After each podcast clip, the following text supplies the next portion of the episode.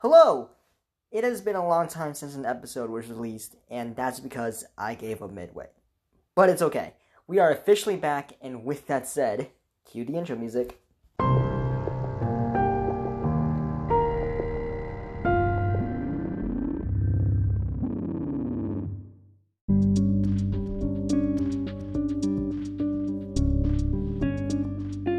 Hi, my name is Anthony Nugget, and I'm the host of Refresh Reality.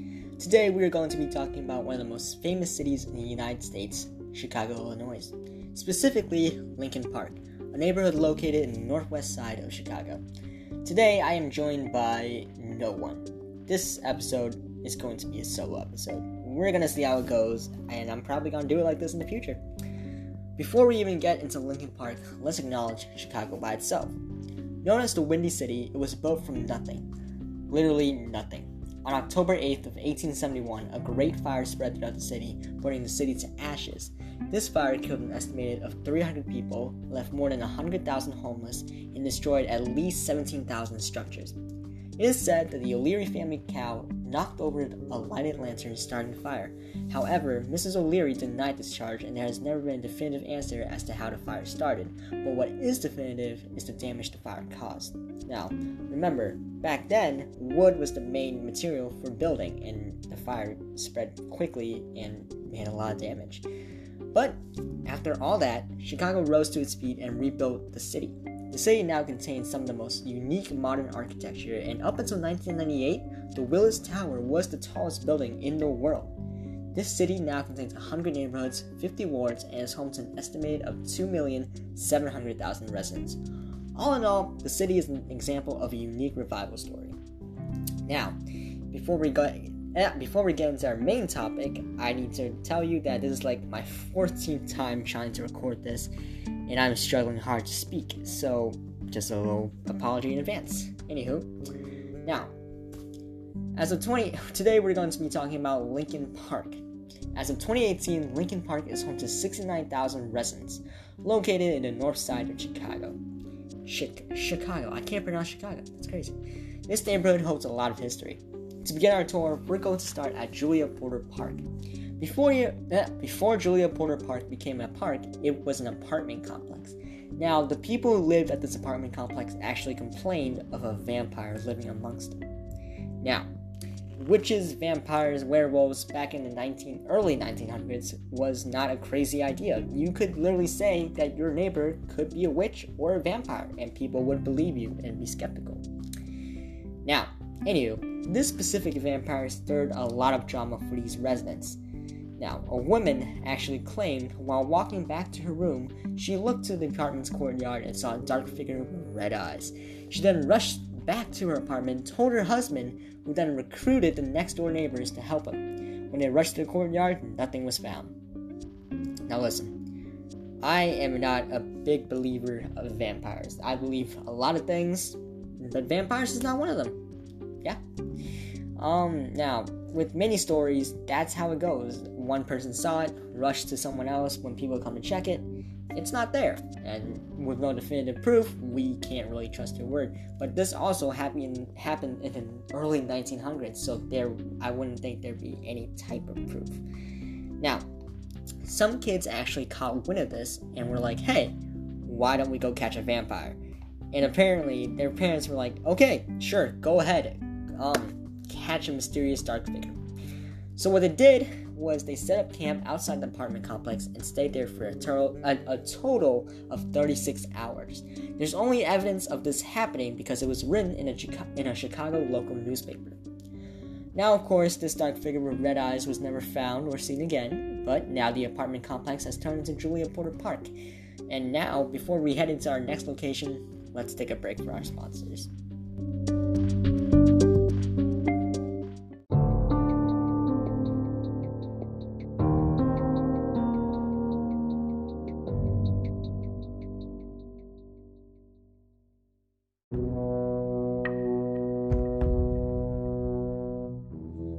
Okay, we're back. Now we're to get into some devil worship. Yes. Just north of Julia Porter Park lies the Tonic Room. It was established in the 1920s as a brothel and hangout for the Northside Irish Gang. If you don't know, Chicago was home to gangs and mobsters like Al Capone and John Dillinger, who we'll talk about later. Now, story has it the owner of this establishment was actually a cult leader who would perform rituals in the basement.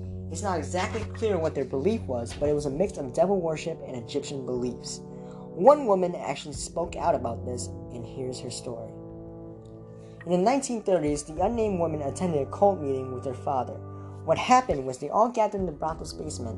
Moments later, a, bros- a, prostitute from upstairs was tricked into going downstairs, and she was then sacrificed in the middle of a pentagram. Now today, the now today, the tonic room is actually a pub, present day, of course. When it first opened up a few years ago, however, the owners actually found the basement untouched, since it was condemned in the 1960s. What they found was one huge pentagram drawn to the floor, two bloodstained walls, and three, a dagger stuck into the wall. But with the building being condemned for so long, who knows what could have happened, so an investigation was never made. Now, people who work at the pub actually have stories. One bouncer who went alone into the basement apparently became paralyzed when he stepped over the place where the pentagram was because they actually uh, scrubbed it out. Quote, I couldn't move, I couldn't feel, and I was blank. End quote. Another story is of a man who used the bathroom. When the owners when the owners actually first opened up, they installed the bathrooms into the basement. Which, to be honest, is just a terrible idea. If if stuff happened down there, why would you want that to be opened up to the public? It's just yeah. Anyways. Anyway, the man apparently a man went down to do his business and when he was washing his hands, he looked up in the mirror to see a woman with a throat slit standing right behind him. Of course, as any rational person would, he bolted out. He bolted out of there, uh, and alerted the people upstairs to come downstairs and check what's up with that. When people came downstairs to check, nothing was found except for a crack in the mirror. Could this be the spirit of the prostitute who was murdered in the ritual? No one knows. Now, Others have heard, others have said they hear screaming and banging coming from downstairs. Now, one of the most interesting thing about this is if you if you're ever in Lincoln Park and you want to get a drink, you can go to the tonic room, and if you ask the employees nicely, they will actually show you the dagger that was found inside the basement. The bathrooms, however, are no longer in the basement. They uh, that's just for staff now. Um, they still stick the dagger into the wall as it was originally found to not disturb any spirits or entities. The only time they move it is when guests ask to see it. Sorry about that. now, that's really it for the tonic room. Let's walk back to Julia Porter Park. Now, if we walk back to Julia Porter Park and look right across the street, you will see a rent out office building. However, back in the 1940s, this building was in fact a mental asylum called Hobbs Mental Institution. Now, remember back then, mental asylums weren't exactly the nicest to their patients, using dangerous methods like shock therapy and lobotomies. As with any story on this podcast, the supernatural is involved. The most notorious story of this former asylum is one named Frozen Mary. In the 1940s, Mary was accused of cheating by her husband. Fun fact back then, if a woman cheated on a man, it was considered crazy and you could be thrown into an insane asylum for cheating on a man. Men actually used this to their advantage to throw their wives in a sort of crazy prison so they wouldn't look bad going off to date other women. Um, yeah, that was America back then. Now, whether woman, whether Mary was actually cheated or not, I'm so sorry Whether Mary actually cheated or not is unknown, but she was thrown into the asylum. Now, Mary wasn't exactly crazy, or we won't, we don't really know if she was crazy or not, but she definitely changed living inside the walls of the asylum. Workers said she was quiet, kept to herself, and she was violent towards others who approached her. About two years later, after admission into the asylum, Dr. Hobbs, the man who owns the asylum, wrote an order for her to go through cold therapy. Cold, ah, sorry, cold therapy was not a very popular method in mental asylums, and that's saying a lot. But basically, how it works was they would fill a tub with extremely cold water, like below zero degrees type water. They then would throw an insane person patient into a tub. The logic was this would catch the patient's brain so off guard that it would rid all the insane in their brain, basically just surprising it so much that all the insaneness pops out. And that was cold therapy. With that said, one night, five guards busted into Mary's cell and grabbed her by her arms and legs, dragging her out. They then stripped her of her clothes and dropped her into a freezing tub. Mary then let out a blood curdling scream. Now, it's not clear if she died on impact or died sitting in the freezing water, but nevertheless, she did pass away. Sorry, where was I? okay, sorry about that. Now, people at the asylum actually claim they see Mary walking up and down the halls.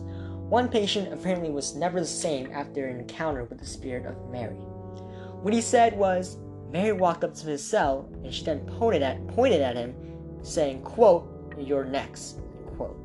When nurses came to check on him, all he could do was point at his cell door and scream help. Nowadays, Hobbs Asylum is actually is torn down since asylum mental asylums are illegal now, and rebuilt as an office building. People today can hear screaming at night from inside the building, assuming it's the previous screams of Mary. Now, there are also other spirits said to roam this office building. One of a man in a gray suit, and one of a little girl, as anyone would say. Now, I'm gonna take a quick break, and uh, you'll see. You'll keep hearing me in like a few seconds.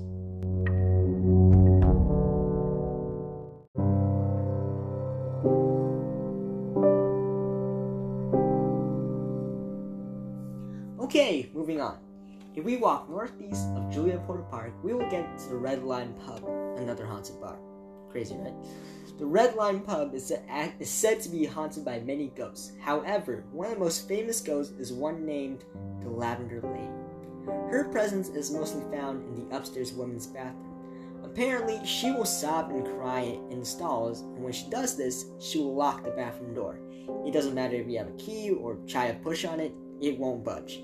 The door will only open when the crying ends, and once you walk in, she's not found, as any ghost does. She is known as the Lavender Lady because she is known to leave a scent of lavender behind, so overwhelming that it's made guests leave the pub for some fresh air. She's also known to slap food straight out of servers' hands and rearrange furniture at night. So you can say that she is rather mischievous also, in the men's bathroom, you will find a picture of Queen Elizabeth. 60% of people who's gone in will say that her eyes are open. However, 40% will say her eyes are closed. You can actually go visit Red Lion Pub and see for yourself. Another ghost is actually the ghost of the owner's father. The owner of the pub actually opened it up with his father when before he passed away. In later years, the owner did a photo shoot at the pub, and in one of the pictures, after it was developed, was a man standing in a soldier's uniform behind uh, the owner. The owner recognized it to be his father right away. His father was actually a war veteran. You can actually go and see the picture if you ever get a chance to visit the Red Lion pub. Other spirits include one of a little girl and a man in a black hat, but I don't really want to rant about this anymore. Um, to me, it's really nice to, and heartwarming to see, uh, see to see a picture of a father who's passed away. Um, kind of just show that they're still there for him. Anyways, next we are going to probably get into one of my favorite, probably my favorite of the bunch, the story of John Dillinger. Next to Al Capone, John Dillinger was probably the second most notorious mobster in Chicago. John Dillinger ran a gang which he called the Dillinger Gang. Get it? Anyways, this gang supposedly robbed 24 banks and 4 police stations. At one point, John actually became public enemy number one on the FBI's most wanted list. Fun fact the government spent more money trying to catch him than he actually took from the nation. In one case, John actually busted his gang out of prison. He was actually very loyal to them, who in return would bust him out of prison. Just before John was arrested, he had ordered to sneak pistols and crates into Michigan City Prison where his boys was kept. His boys then busted out of prison and came to rescue John, who, was, who at the time was in Ohio State Penitentiary. In his memoirs, John emphasized that he was determined to become a successful bank robber, and he did just that. In the 1920s and 30s, he became a sort of criminal celebrity. He was rather popular, and even the Hudson Car Company used him in their ads when they found out he drove their cars to rob banks. Um, John Dillinger was actually a very big car enthusiast. Their slogan was, quote, Dillinger chooses the, sorry, quote, John, Dillinger chooses the 1934 Hudson for his personal use, end quote. In later years, the robbers switched to the Ford V8, and Ford uses this to their advantage, printing brochures that said, quote, Will they catch John Dillinger? Not until they get him out the Ford V8, end quote. To be honest, I think that's pretty cool to become so notorious for committing crimes that companies use you in their ads, which is amazing. Anyway, let me tell you how he died.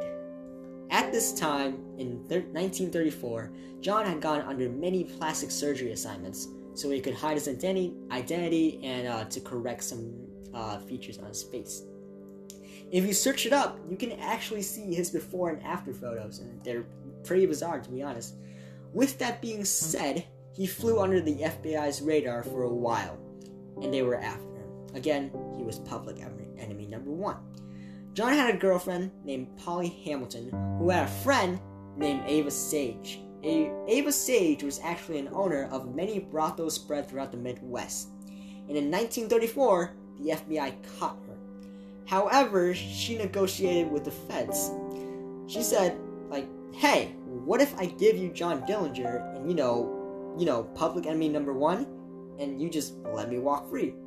And the government was so desperate that they agreed immediately. And so, on the night of Ju- on the night of July 22nd, 1934, John Dillinger wanted to go see a play at the Biograph Theater on Lincoln Avenue.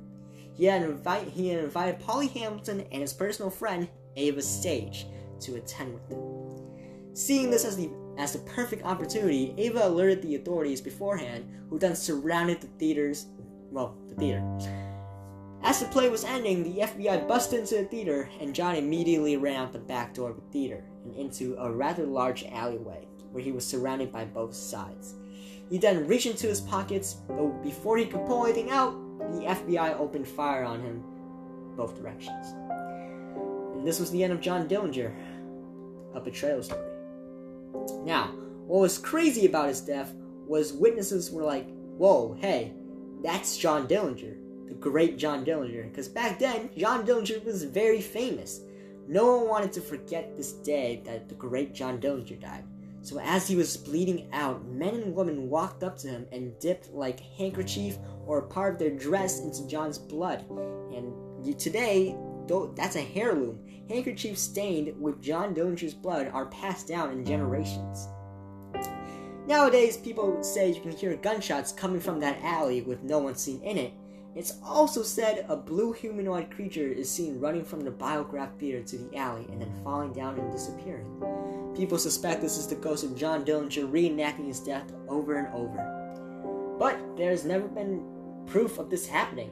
What's really cool about this is the alley where John Dillinger died is right across from the Red Lion pub that we just pre- previously talked about. And if, and if you're ever in Chicago, you can visit this alley and see the path John took from the theater to the alley. It's not blocked off or anything. I just think it's really cool to visit the death place of one of Chicago's most notorious mobsters.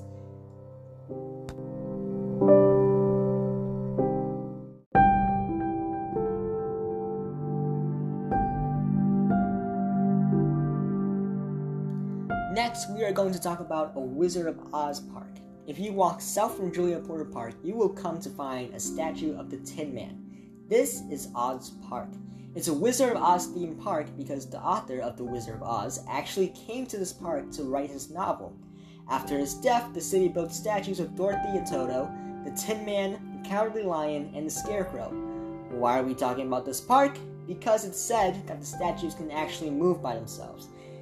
That's it, really. That's really it. To be honest, this is a rather short one there isn't really um, video evidence of the statues moving. Um, to be honest, this park is just a great place to hang out if you're a fan of The Wizard of Oz. And finally, for our last location of Lincoln Park, we are going to talk about the St. Valentine's Day Massacre of 1929. At the time, Chicago was known as for its lawlessness and a lack of police. Gang wars over gang wars over turf was very popular, However, for this story, we're going to talk about Al Capone and his longtime enemy, George Bugs Moran. George actually ran his bootlegging operation out of garage on 2122 North Clark Street in Lincoln Park.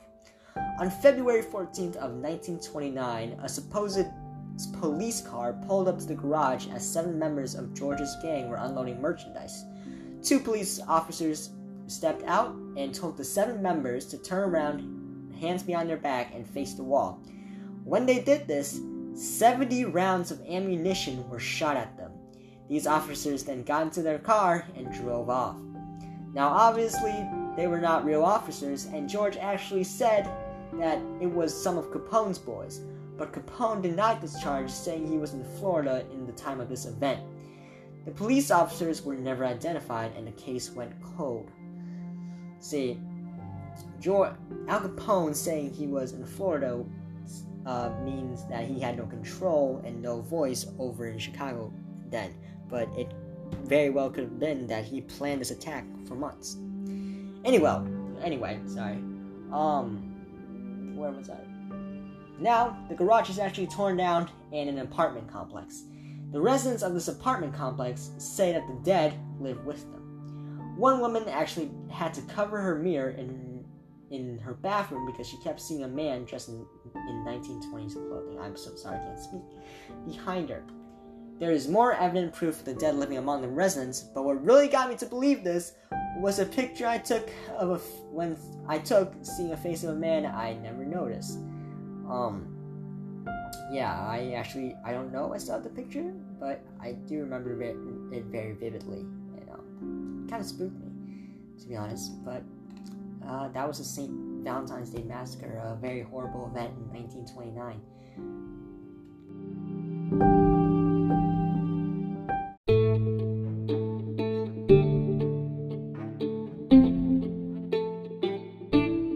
Okay, now it's time to refresh our reality.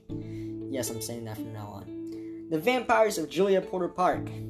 I believe false. There's no definitive proof, and with one sightings and never return of vampires again, I'm going to say that I don't believe in this one.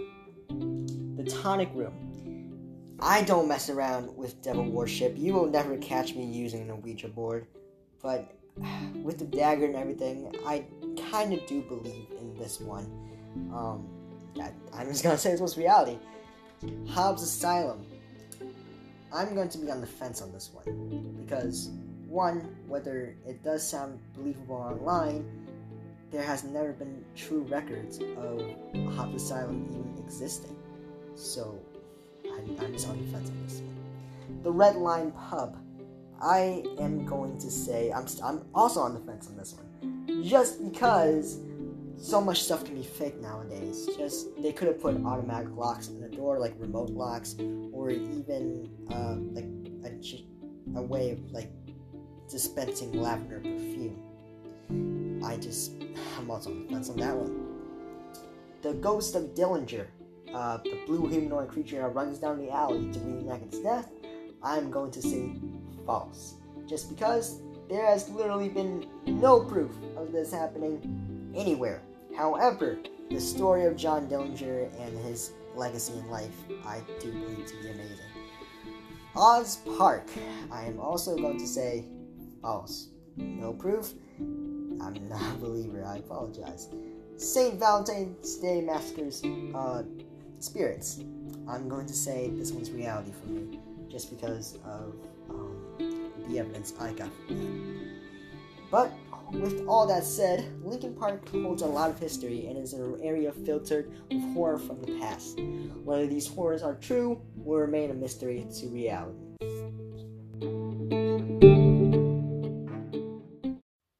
Thank you for tuning in to episode 4 of Refresh Reality Podcast.